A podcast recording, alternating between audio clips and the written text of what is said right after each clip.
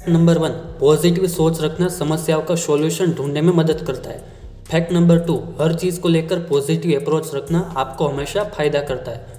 Fact number three कुछ feeling के लिए सेल्फ लव का होना ज़रूरी है।